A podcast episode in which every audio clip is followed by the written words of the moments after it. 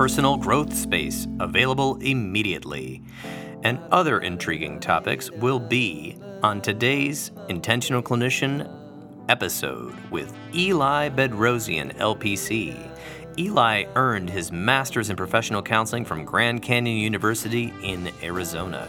He completed his counseling internship at the famous Meadows Clinic, and he worked four years there in various roles as a therapist. The focus of his program at the Meadows was working with the family of origin and supporting people in healing from trauma and recovering from various addictions. He then worked at psychological counseling services for around six years. There, he w- focused on trauma and addiction as well, and also worked on treating specifically sexual compulsivity. He is a somatic experience practitioner and an EMDR therapist. He is currently working on becoming a sex therapist and training through the University of Michigan. He is a licensed professional counselor for about 11 years, and he has been in private practice for the last year. He sees individuals, couples, and families at the Biltmore Wellness Collective in the Biltmore neighborhood in Phoenix, Arizona. I really think you're going to like Eli's perspectives on guilt as evidence of progress, mental health hygiene, and trauma and addiction, among other topics. If you are a private practice therapist or a small group and are looking for ethical, efficient, and excellent billing services, look no further than Therapist Billing Services LLC. Therapist Billing Services was a billing company made by therapists for therapists. It's www.therapistbillingservicesllc.com. I'm Paul Krauss, and you are listening to the Intentional Clinician Podcast. Now let's get to the interview.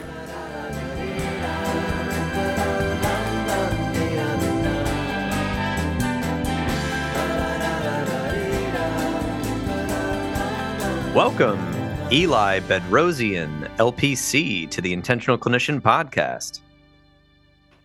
Thanks. Hey, thanks for having me on, Paul.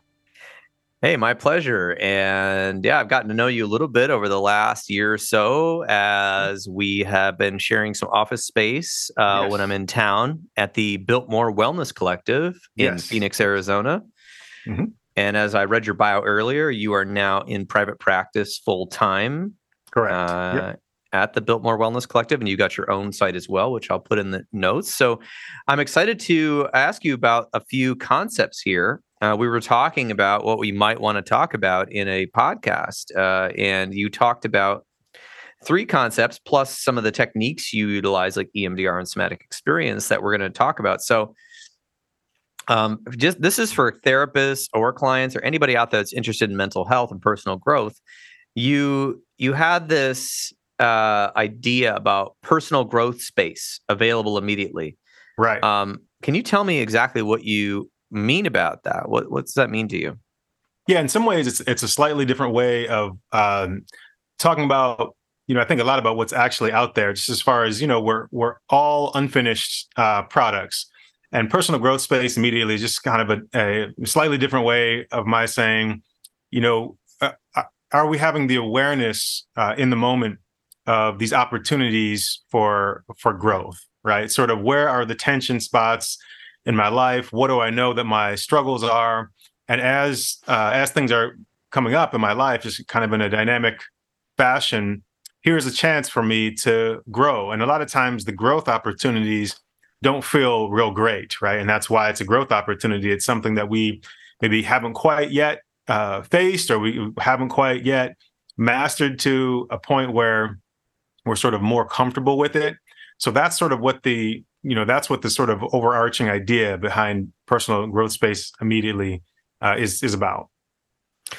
Okay, so like basically what I'm hearing is like there are all we can all identify like a small space in our our life where we know we might need to make some changes even you know whether we're in therapy or not in therapy. And basically uh, what i'm hearing with that is there are it's just it's uncomfortable to change. Is that what i'm hearing? It, i think it's spots? often uncomfortable to change right? And i think part of part of the um part of my the, the framework with this is that we we're patterned creatures right? We're creatures of habit. And so learning what our what our patterns are, what our habits are, what is helping us, what's what is our uh, you know strengths, uh, and then you know this sort of age old idea of of um, this is how I've adapted to get to this point in different ways. Some of them I'm aware of, some of them I'm not aware of. And are these adaptations serving me now, right, in my current life, as my relationships are, as my job situation, my you know my family situation?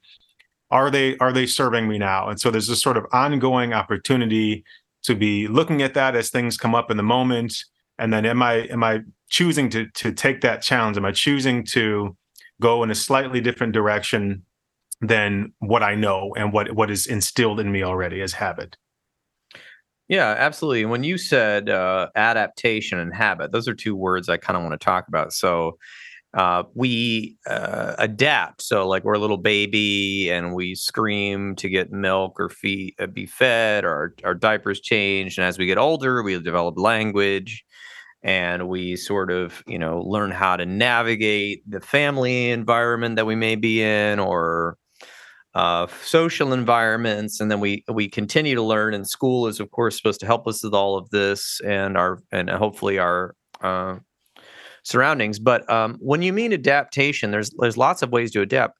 So when you said it's no longer serving us, might make a bad habit. Could you give us an example of somebody who maybe they had something in their life that was like really good and helped them kind of overcome a milestone or uh, a situation in their life, and then later on in life maybe that wasn't you know uh, wasn't working for them anymore, and they had to like adapt again. I guess is what you would say. Right. Yeah, yeah. I mean, so there's I guess there's there's so many different examples. I think that um, uh, addiction, you know, uh, uh, oftentimes was some type of adaptive response, right? Not not the addiction itself, meaning sort of like you know I can't stop doing this behavior or this substance, but more whatever the behavior substance was to quell or to soothe or to or to come down or to get up, you know, from an activation standpoint. Um, in my in my environment in my in my circumstance um you know maybe maybe like for example alcohol was something that a person uses um to just just to survive just to sort of block out the immediate overwhelming uh pain or overwhelming circumstances uh, that are there. And then of course you know um, years years later uh, after it has become let's say it becomes you know an addiction where they they just can't stop um, you know is it is it then you know is it then serving them? You know uh, as their life circumstances change let's say they make it out of whatever the overwhelming situation is they start a family of their own so on and so forth. Let's say they're you know the person is successful um, but now the alcohol is starting to get in the way of their relationship with their spouse now the relation the alcohol is starting to get in the way of their effectiveness or their sharpness at work with the relationship with their kids and so this sort of reevaluation of okay so this is not serving me. So, so you know, compulsive behaviors, compulsive um, use of substances is one example. Reactivity, you know, something that seems like, oh man, this person is just an angry person. They're just an angry dude. It can't seem to, uh, you know, cast that. I think is another example of an adaptation because in their environment, when they grew up, somewhere, somehow that served them, that fit them, uh, and maybe it was sort of like, I'm going to back people off and hold this this wall of anger so that I don't get hurt more than I already have been, right? So I think I think that's another sort of angle and just thing to be considering is that even when people have ways of being that are really affrontive or offensive to us um, in different ways, not that it justifies bad behavior, but also we want to keep in mind and somewhere in their lives, uh, currently or in the past, it was serving them because if not, it, it wouldn't be there, right? Right. Sort of like how certain mammals, um, you know, they take different routes to go get their food, uh, like maybe like a, you know, some sort of raccoon or something. And then yes. if something gets in their way or there's, you know, a road built in there or something like that, they may have to take a different way. They're adapting, right? Or or if the if the uh, winter thaws everything out, they may you know dig up their food earlier or move to a different tree so you're saying you know with like alcohol or anger or different things like that we it, for a while maybe something like that helped us through a situation that we felt that that was a good idea and now totally. it's starting to cause yeah. an impact a negative impact on our our behavior and it takes i guess the hard part is you know how do you you know what if somebody thinks, well, this is just the way I am, and these are my yeah. habits, and I don't care, and and you can't tell me what to do, family. Like yeah. you know, you know, do does somebody need therapy to kind of figure out and reflect, or do, you know? Send them to therapy, force the therapy out of it. Right. Um, you know, I also think that you know people are um, they come to things when they're ready, right? And so therapy has much less of a stigma. Uh, I think you know I've been in private uh, private practice, been licensed, you know, I think approximately 11 years. Uh, I think that's right. Mm-hmm. And uh, there's much less of a stigma now, like 10 plus years later. And yet there's still a stigma, um, you know, about it as far as, you know, what does this mean? Does this mean that I'm weak? Does it mean I'm messed up in my brain that I need to go and talk? Like, don't I know myself well enough that, right? Um, so do they need therapy? Well, you know, I think given given the right therapist, you know, it's the right match, you know, it's something that can be it's something that can be helpful. Okay, yeah. So there's still a, a stigma that says like if I'm going to therapy, then means something's wrong with me, right? There must be. I think problem, so. What, right? what do you think, Paul? What do you think about that? Well, I, I do think that there are in many circles uh, they are definitely a stigma for sure, and I mm-hmm. think that has to do with ignorance and yeah. pride. I think that um, you know if your arm was broken people would think you're the biggest idiot in the world for not going into the doctor and getting your arm uh, set back and the bone to heal properly. So right. if something really, you know, oftentimes when people come into therapy, it's because something is happening in their life that sucks, right? It's yes. not because they suck. It's because something happened like a relationship issue or a job issue or a substance issue or a trauma or or all of a sudden they can't sleep very well, or they're worried all the time, or an economic issue brings them into therapy. And that, that doesn't mean something's wrong with you. So I feel like that's part of the human problem we run into, the human uh, condition, is that we we seem to associate everything that happens with us with our identity instead of yes. You know, if yeah. you live to be 80 or 90 years old, you can pretty much guarantee there are going to be economic problems. There's going to be some type of family problem there will be a government problem. There will be friend problems because that is how this world exists. And the hard part is, I think children in schools and a lot of parents don't teach their children about reality. And so then they mm-hmm. get out there on their own at 18. They've got a sort of delusional view of how things work. So I think some of that comes from that, and and uh, also when a pride and ignorance is usually surrounded by more pride and ignorance. So there's usually a social group that says, yeah, if you go to therapy, you're weak or something right. like that. And really, uh, you know, being able to reflect and look at your life actually makes you stronger mentally. And yes. going to therapy and saying, I don't really want to work on this. I don't really want to talk about this. I don't really want to think about this, but I'm going to do it anyway, actually makes you a stronger person. You have to be vulnerable to be able to be strong. So, if you look at really good leaders who are respected, a lot of them have gone to therapy or done some sort of coaching or done some sort of self-help because they have to evolve or adapt with their the the people they're leading. And the right. leaders who get maligned in the news or their company crumbles or they have a bad reputation, often they don't like, they would even, they probably would say, I don't go to therapy. Why would I ever do that? I'm good enough the way I am. Mm-hmm. I'm strong. I made this all myself and that is what I would call a a, uh, a stunted, uh, myopic, and narrow view of reality. Um, mm-hmm. And so, yeah, I think you know anybody can change if they, if their conditions are right, and if their if their willingness is right, and if they've got the right help. So some people might just need a book, right, or mm-hmm. they might just need a podcast, and they might be like, "All right, I'm going to change this thing," right? Other people need accountability a friend or a, a, mentor. Other people need a therapist because there's so many blocks and troubles that have happened emotionally or mentally that they need to come to us. So yeah, I think mm-hmm. um, in terms of your concept, uh, anybody, if we really set our mind to it and we have the right help and the right conditions, anybody can can change something in their life, small at least. Uh, when it comes yeah. to big things, I think you need a, bo- a bit more help often. Um, mm-hmm.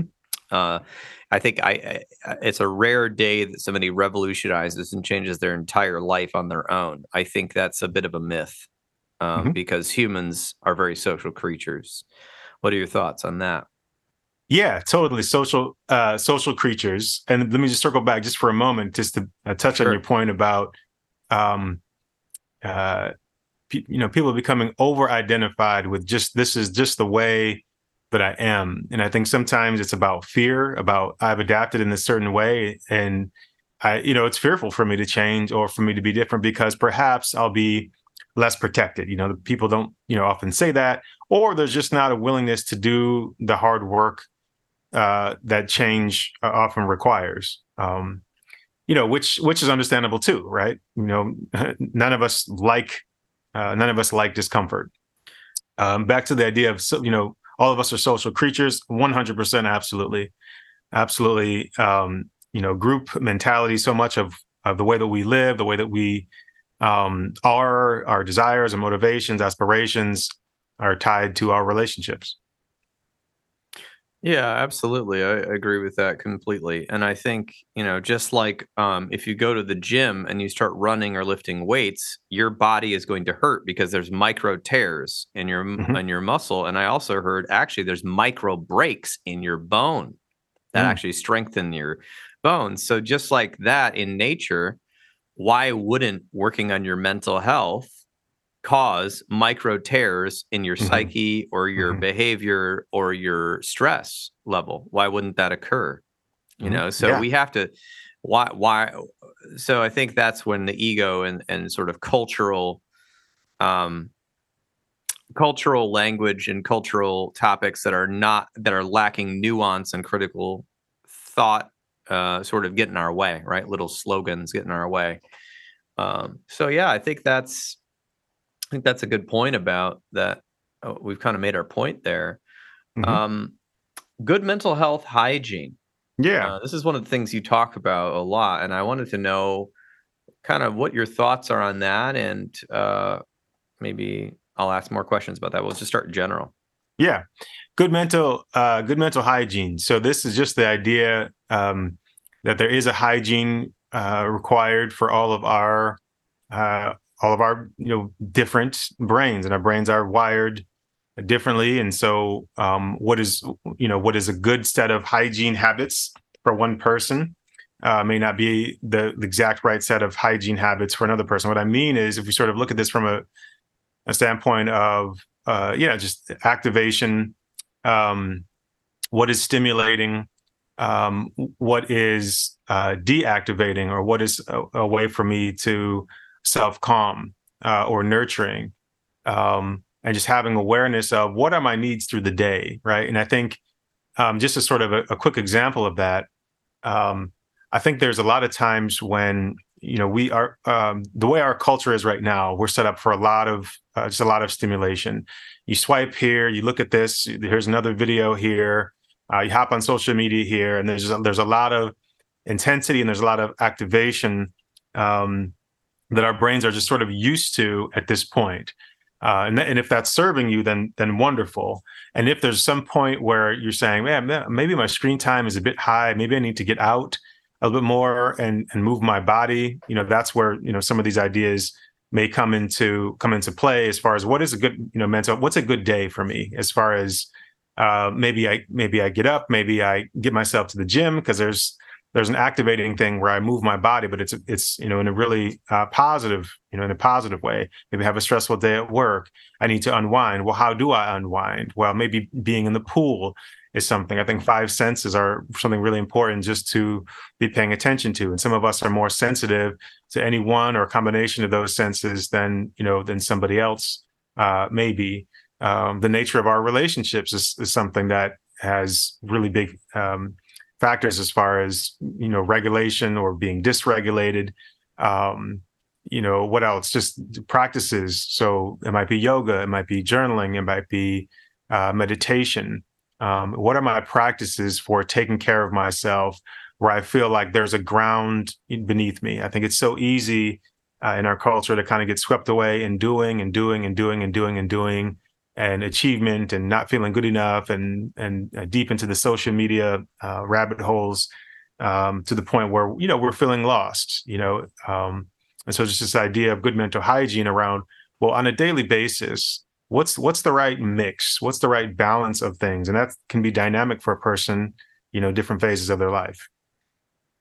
Yeah so i think what i'm hearing again is like reflecting on what you actually do with your time Yes. So there's a fun uh, activity you can do on your phone where you go to settings somewhere Mhm. and you look up your screen time and look up what apps you use. You can Mhm. actually set limits on the new iPhone. I'm not sure what Hmm. everyone's phone are, but Mhm. you can actually set limits on your apps. Uh, you can look and see what your activity's like when your screen's on. What are you mostly on? Mhm. And. I can see here says Gmail eight minutes. I just looked at my phone. Uh oh, that's on my phone too. That's not even on my computer. Notes eight minutes. Mhm. I won't even get into the rest of it. But the point is, is that uh, what are we actually doing to track our time? Because all of these devices, the news, the radio, billboards, computers, TV, they all want our time. Mhm. And they want our time usually for quite specific processes, which are Mhm. eventually either mining our data for money or Mhm. taking our money or Mhm. making us aware of something that we will then spend money on. Mhm. Okay. Uh, a lot of it goes there. Some of it's informational, but um, you know, if we aren't using our body, our body is going to respond in a certain Mhm. way. It's very simple biology and physics, but we don't Mhm. often think about this because I never had a health class that talked about this. They just would say exercise is good for you. Mhm. Exercise is good for me.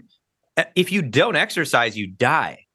Actually, like you have to walk, you have to Mhm. move around. Your systems will shut down one by one Mhm. if you just sit inside like i've watched the there's the reality shows where people do that and it's horrible they like have these horrible medical procedures just to keep them alive Mhm. so like exercise is not good for you exercise is essential to humans and to Mhm. every mammal uh that you know i think back when we were gathering our food in bushes and going out and having to hunt gazelles i think exercise was just something you did That's right. It was a part of life, right? Yeah. Right. But now you actually have to make an effort in the modern world to do things that all of our ancestors did generally. Right. Mhm. Uh, Mhm. you've heard of the term sitting is the new smoking. Yes. Yeah. So sitting is actually really bad for you to sit for great lengths of time. So we have standing desks now. We go Mhm. on a treadmill. I read I learned this recently. I was asking somebody who's a runner. I said, "Why do so many people, you know, get all these problems from running and they're, you know, isn't running like a natural thing to do?" And they said, "Yes, but humans for thousands of years ran on grass or dirt, which Mhm. gives way and is cushion compared to pavement, which does not give way with your Mhm. weight. Even Mhm. maybe a big truck might ripple it a little bit. So that's why we've invented all these shoes to try to keep us from breaking our micro fracturing our shins, you know, or Mhm. whatever on the cement. So it's like these things that we take for granted in the modern world actually to make us more comfortable or more safe can actually be killing us both mentally and physically. And in fact, I read recently that uh, people that exercised, and I don't mean that you have to go to the gym and join CrossFit and buy Lululemon clothes and get a headband and a tank top. I don't All mean good, any of decent that. people do. But anyway, Yes. go ahead. Uh, yeah, I know. Right. That's true. But you just have to move yourself, you know, 30, 40 minutes a day minimum to stay in any sort of, you know, healthy shape. Mhm. That the mental health is unbelievable difference. 30 to 40% better mentally that day from Mhm. 30 minutes of exercise. It's crazy your mood. So, and I noticed it. I didn't exercise this morning, but I did yesterday, and I could tell already I'm dragging. I'm a little bit more tired. So, mental health hygiene is really, and then you said the five senses, paying attention. How many times we actually pay attention to smell or sound? We might just be focusing on sight, right? So, Right. and you said regulation. What is that? Can you explain what regulation is? Because I feel like that's a therapist Regulation. therapist word. It's a, it's a clinical word, isn't it? Yeah. it- Yeah. I mean, I, I think I think in some ways we're always regulating ourselves. It's just this means like um, kind of helping ourselves to feel better, kind of helping ourselves to feel uh, content. It could be stimulation seeking, right, where maybe our brain is looking for something. So if it's bouncing a knee, if it's tapping, uh, you know, your finger, if it's, uh, you know, for for especially for young kids, you got the case of the wigglies. You just can't. You need to move your body uh, somewhere.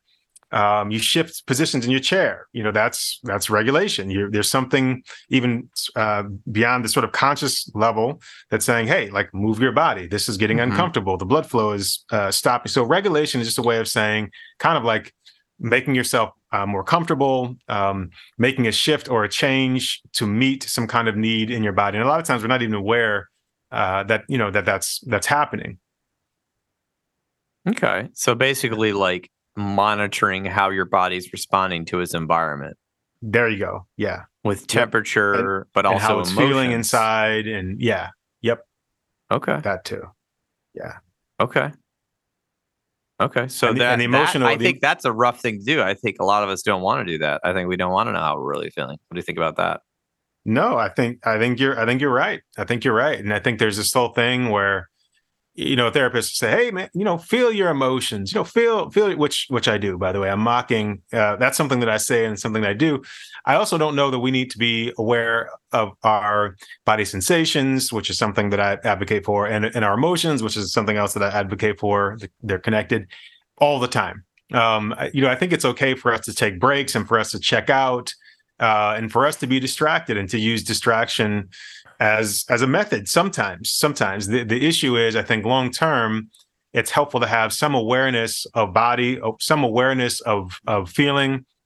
Because when we don't then that's when all these other sort of side effects um you know can you know can happen right? So my anger is coming out in a sideways kind of way. My or i'm angry all the time but it's, it's really about um, you know, a, an underlying depression or a grief that I haven't touched on, or a loss that I just, you know, uh, have buried, you know, that I've buried away. Um, so anyway, so those are also anyway. That's I guess that's that.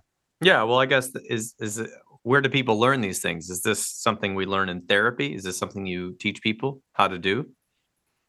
So I think um, yeah, and interestingly, you were talking about you know in old times and and hunting and things like that. I wondered to myself if people just had more body awareness. Um, I don't know. I'm, I'm not sure. Uh, it for sure is something that I try to impart on people, but it's not as if it's some magical thing that people can't do. It's something that is very natural. I think people. I think that's one of the reasons why, um, amongst other things, yoga has been such a, a popular thing over the last 10, 20 years, maybe probably longer than that uh, because it's it's this way of reconnecting people with what they have been connected with you know previously for such a long time which is th- their own bodies their own movement their own uh, sense of self their own sense of ground which i think is you know is is a big part of what i'm trying to share as far as you know self-regulation as far as good mental hygiene. It's like am i in contact with myself um, do I know myself not sort of only intellectually with the, the laundry lists of bullet points of who I am and the different roles that I feel, but do I feel myself from from uh, from the inside out, from a body perspective? And if you do, um, or you do, you know, um, much of the time, or you have access to that, then those are indicators that you're in more of a regulated state at those points, and that you're doing something right. Okay, that's good, and that's something people can learn to do on their own. Um, yes, because you're right. I think it is natural, especially little kids. Yes, absolutely. They run all right. over the place. They're always like, "I'm too cold. I'm too hot. Yes, I need more food." Like they naturally do, and I think then when you're growing up in society and going to school and work, um, uh, you know, other people are dictating the temperature in the school or the or the workplace, and they're they're dictating when you might eat you know, right. they're dictating when you are allowed to talk out loud and when you're allowed to raise your hand or when you're supposed to be quiet. So I think then all of a sudden we're sort of like overriding what we know, right? Yes. And then and then you know it takes a while to understand what conditioning we've had and i mean some of the conditioning is good i mean it's not bad to say yeah. you know that kids shouldn't just be like throwing stuff all the time and eating in class like that's probably a good thing but we have to we have to see that that is a condition that that has happened uh, with us and so you're, you're so right you're so right. And with Yeah. and with that, yeah, and there's this there's this sort of mix, right? There's this mix of with this conditioning, sort of we'll call it like inhibit, right? So uh, sit down, little Johnny, or um, you know, it's too cold. Well, class is going to be over in 15 minutes, and so you sor- you sort of learn to tolerate.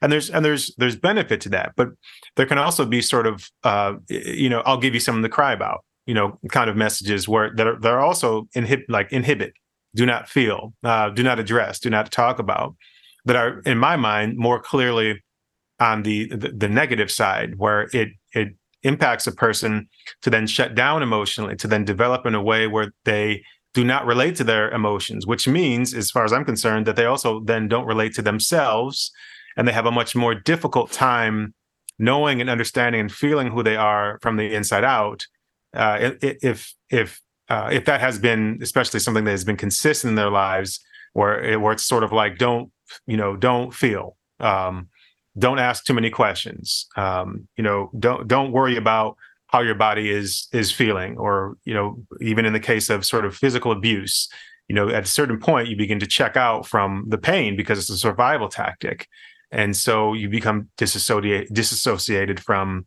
uh, from that. Would you say then that is other people imposing their will on people becomes sort of a habit, and then the person doesn't possibly know why they do certain things, and that's a way of that's them adapting to the situation, but it could be a negative adaptation or an adaptation that maybe doesn't serve them. Is that what I'm hearing? No, sure, right. But in but in their environment, uh, maybe that maybe it served them well, right? Or so right. so totally, Paul. And so, you know, maybe maybe it's like, hey, children are um, uh, to be to be seen and not heard, right? Well, so that means I don't have a voice. Mm. And so mm-hmm. so then I'm just going to be quiet in this environment. And then perhaps the person grows up and their partner's like, hey, like, why don't you speak more? Right. And then mm. there's another example of, okay, so there's an adaptation that is not really serving that person anymore. And they have to sort of struggle and push through. Uh, oh, here's a moment where I maybe want to talk, but there's this heavy pattern of habituated inhibition of don't talk that I need mm. to work. And that's what I mean, sort of about these in the moment opportunities to change and do different, right? So there's all these pathways that have been formed in this case of don't talk, of say nothing. And I have to actively push against that discomfort, my impulse to stay quiet, then to use voice and to do that on a consistent basis until that habit is formed enough that even if it's still uncomfortable for me to talk or to use voice, that that I'm now in the practice of of doing that. Yeah. Okay, that sounds good. And that does sound like something you can find on your own, but also the therapy process can accelerate that because you have somebody uh, in your corner helping you out. And oftentimes, absolutely, yeah. In life, relationships can very be very complicated, which is why I like the therapy relationship because it's complicated, but it's real simple. There's mm-hmm. boundaries, we're not becoming your buddy. We're not coming out. We're not bringing our stuff as much as we can into the room unless it's to help you. Mm-hmm. And we're teaching you and we're trying to empower you and get you on your way versus a family member or a relationship or a friend or a, or, or, or a significant other may have a lot of other intentions with you. Mm-hmm. and mm-hmm. those are hard to trust. And our only intention is to to try to do the best thing for you and that's why it's a service and that's why it's something paid for by insurance and or cash because it is a boundaried situation. Yes. Um, this is an interesting one you were talking to me about, which is guilt as evidence of progress. Yeah. That to me yeah. is that was struck me. I didn't understand that fully. Can you explain to me what you mean? Yeah, one hundred percent. I mean, it, it, it, fits in with all the rest of the stuff that we're that we're uh, talking about, right? So, uh, you know, maybe the easiest way is, you know, let's say with this last example, right? So, maybe it's um, whatever the training was. I'm not supposed to talk. I'm not supposed to have a voice. Um, in somebody's early formative years, that tends to have a big bearing, um, you know, on the, on the rest of our lives. Um, but we, you know, can overcome things. Okay, so um, maybe when the person starts using their voice, there is this big guilt. Like I maybe I'm I'm complaining. Depending on what the right the family culture or what what the person was sort of told when they spoke uh, I'm taking up too much space. Uh, mm. I'm complaining. Um, whatever the sort of values were around silence, there may be a guilt about that. Oh, now I'm now I'm complaining too much. Now I'm putting my needs before the family. Uh, now I'm uh, being selfish, right? And so, um, and it's sort of challenging because then there's there's this big guilt. Well, I don't want to be selfish. I don't want to overshadow other people. I don't want to uh, be selfish and take up space where somebody else, you know, could have used that space for something, um, or or someone else's time when other people maybe are more important, or they have more important things going on, or they're more hurt than I am, and so there's you know there can be this guilt that is there, um, and then it's sort of reflecting, okay, so how much of this is trained into me based on my past experiences and messaging and and family of origin or, or and or young adult life and how much of that is serving me now right? So if i continue to stay quiet how does my partner know what i think feel believe? How do i form friendships? How do i uh, advocate for myself? How do i defend and protect myself? How do i defend and protect other people if i don't have uh, a habit of of using voice, right? So just using using one example, it's not all about that one specific example about using voice, but that's sort of a springboard into what we're what we're talking about, uh, right? It's just as far as his guilt. So now the person has guilt, right? Let's say they're using their voice more. The therapist says, "Hey, use your voice more. Uh, look what's happening. You know, your relationship is falling apart. You are being a doormat. People are." And but but the person says, client says, "Oh man, you know, I I um." I, I feel like I feel so guilty about that, right? I just feel like I'm I'm taking up too much space, or and it's sort of like, well, maybe that guilt, that kind of guilt, is is an indicator of progress in that case. Ah, I see. So like we might feel guilty because we have changed against what we were maybe told we should or shouldn't do when we were younger, and that we adapted to that. Yes. And so, for instance, uh, perhaps uh, somebody worked at a ice cream store. This, uh, this is Mhm. actually a story my friend told me. They Mhm. worked at an ice cream store and they're making very little money an hour plus tips, and people don't really tip at ice cream stores. So, anyway, and then that one day they said, "Well, hey, I'm going to go off to college. I have this scholarship." And I really want to, you know, do this. And I remember they told me the story that this is when they're 18. Their boss took them out somewhere to eat some food and was like, You don't understand the opportunity that I'm giving you. It's the opportunity of a lifetime to be a manager at this ice cream store. You could make this much money. And then they're 18 and they thought, Oh, wow, that is a lot of money I can make, right? Mhm. And the boss was sort of trying to make them feel bad for telling them, Hey, I got to quit in August. I got to go off to college.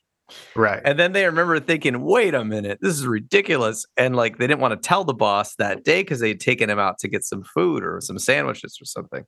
So then the next week, they told the boss, hey, so sorry, I got to turn in my notice like 60 days or 30 days from now. I got to go to college.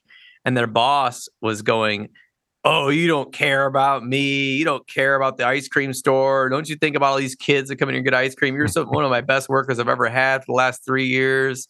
And this client, this person I knew, he told me this. He's like, he's like, I felt guilty. Like, man, I'm abandoning this poor guy. But then I was like, what the hell? I just came here to make a little bit of money scooping ice cream for the summer, the last three summers. I didn't want to make this my life, you know. And now he's like a he's like an advanced programmer that owns his own like software company and whatever. But wow. he, he, Wow, he, cool. you know, he felt guilty, and yet he w- did make progress because he realized he went to college, and yeah, he wasn't making 35k or whatever he could have made as a manager at the ice cream store, but and he sacrificed a few years, but he was able to make his goal. But he had to feel a little bit. He felt a little bit guilty about because this guy kind of programmed him to be like, "I need you. My ice cream needs scooping," you know. So like, that's a silly story, but I remember him telling me that, and we kind of had a good laugh about it and uh, the opportunity of a lifetime. He kept laughing about that. Um, but in that guy's mind, you know, his boss, he probably did think it was the opportunity of a lifetime because that's what he had done. He had become a manager and then eventually bought an ice cream store. You know, Right. so so that was his truth. But just because something is somebody else's truth doesn't mean it's your truth.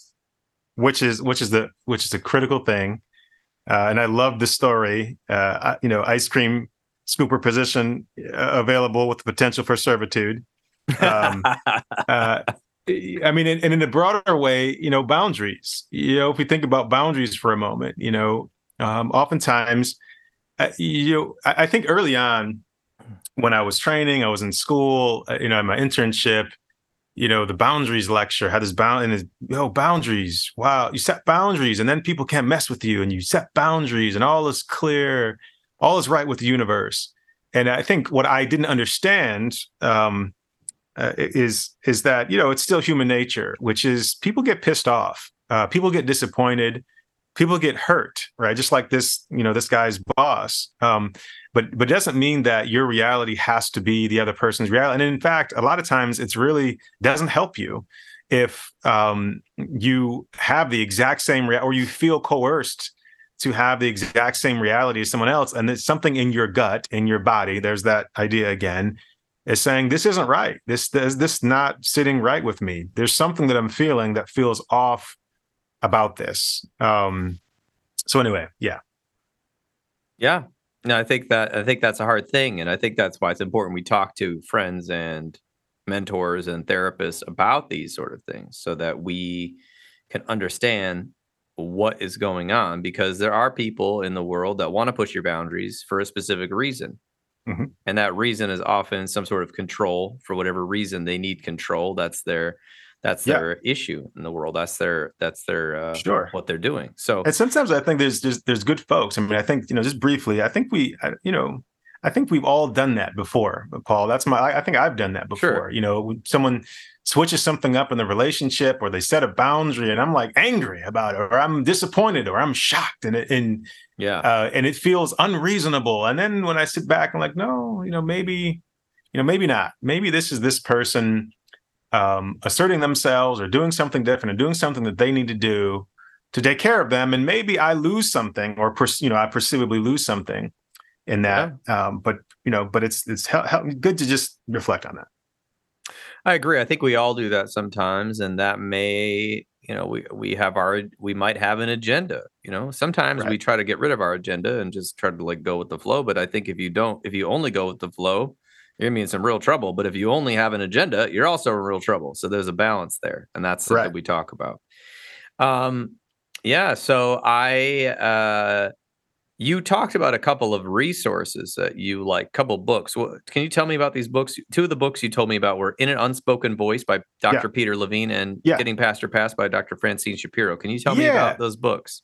Yeah. So, and and um, you know, forgive me, I, it's it's been a little bit since I've read though, but I remember the impression that they. So, first of all, Dr. Peter Levine is the is the founder of Somatic Experience. So that was a training that I took. I am a somatic experience practitioner, but he basically lay you know lays out his theory. This is one of uh, he has a number of different books on uh, somatic experience, um, and a lot of it is about it's about regulation and and it's about uh, healing trauma. Um, and you can take a look at the book as far as you know looking at his theories um, but I think there's there's some really just um, good points where he he talks about how human beings are animals, just like what you were saying. Human beings are animals.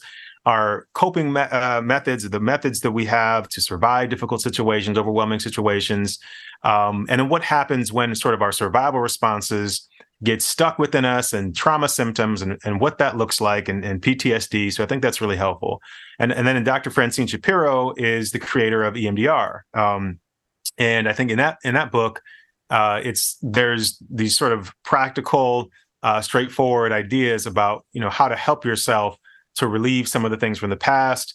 I also, you know, uh, am, I practice EMDR as well, and I think that's an incredibly powerful technique. They tend to be um, some people feel like they're they're opposite. They they they're not compatible. There's a lot of people that sort of hang out in one camp or the other, and I struggle to divide. I think that there's there's really meaningful stuff and approaches in both of them. And I use I use both EMDR and somatic experience in different ways, depending on the person, depending on what is coming up uh, in the room. But back you know back to the book, it, uh, the there's there's um, there are just some some um, I think simple things, almost overly simple. It seems like at first, just to help you uh, to relieve some of the symptoms of trauma in this uh, in the EMDR book.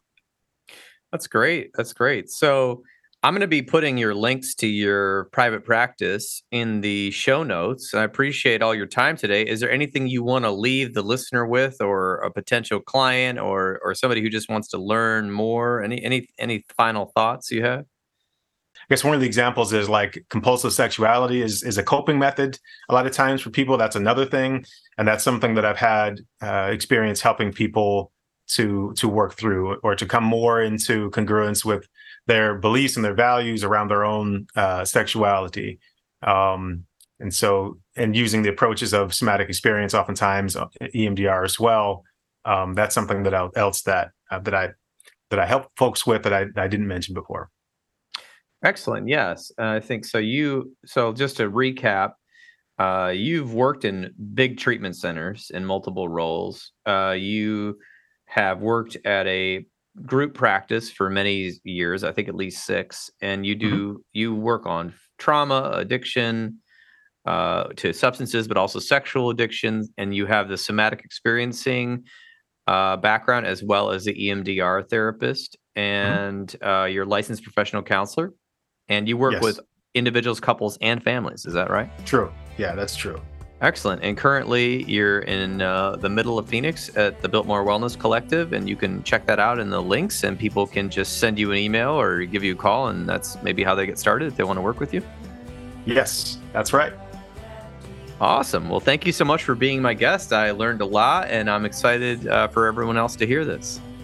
Hey, great. Hey, Paul, thanks so much for the time and and, uh, and the space to talk about these things. Absolutely, my pleasure.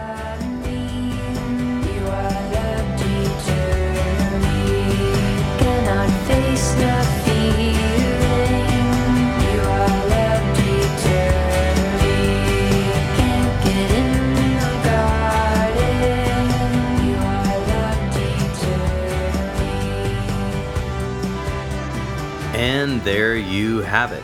This has been another episode of the Intentional Clinician Podcast. If you're enjoying this show, please share it with people you know. I would surely appreciate it.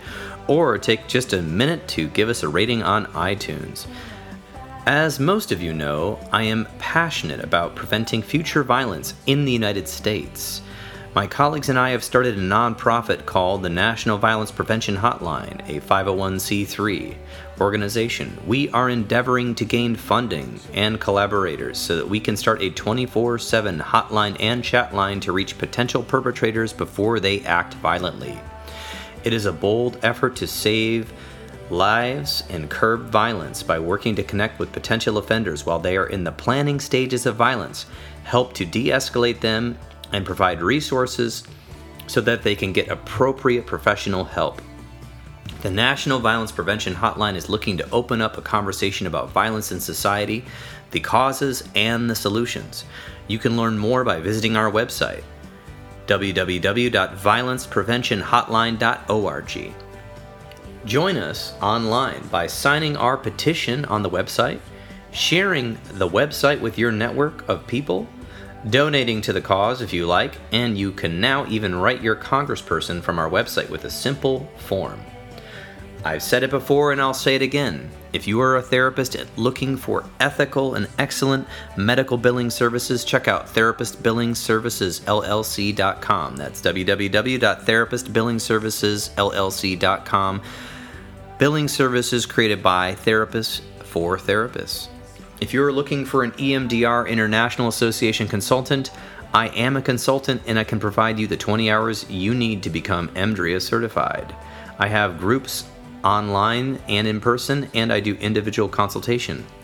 Just send me a message at the website and I'll get back to you. If you want to get trained in EMDR therapy, check out the great training opportunities with EMDR Training Solutions. I've worked with them before and they are phenomenal, so register today. If you are in need of counseling, do not hesitate to make an appointment at a local counseling center in your area. You can also make an appointment with the excellent clinicians in the Grand Rapids, Michigan area at Health for Life Counseling and the Trauma Informed Counseling Center of Grand Rapids by visiting www.healthforlifegr.com. The recording you just listened to consists of the personal opinions of Paul Krauss and his guest, and while these are based on the literature they have read and the experience in their fields, this should not be viewed as a definitive opinion on any subject. Listening to this podcast is not a substitute for treatment. If you're in a crisis, please dial 911 or the National Suicide Prevention Lifeline at 988. You can also text 741 741 and a live trained crisis counselor will respond. Did you know you could support your local bookstore by shopping at www.bookshop.org? You can order from the comfort of your own home online while supporting local brick and mortar businesses near you. If you are a therapist and you are not a member of your national or local therapy organizations such as the American Counseling Association or the American Mental Health Counselors Association, please get involved. At least pay the dues. It will help the lobbyists in our field keep us from becoming gig workers. And of course, there's the bonus of increasing mental health education around the United States and helping people understand what counseling is and promoting best practices within our profession. Until next time, I wish you all a safe and peaceful week.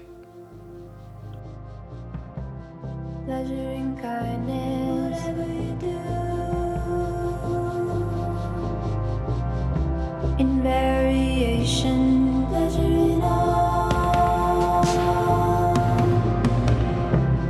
pleasure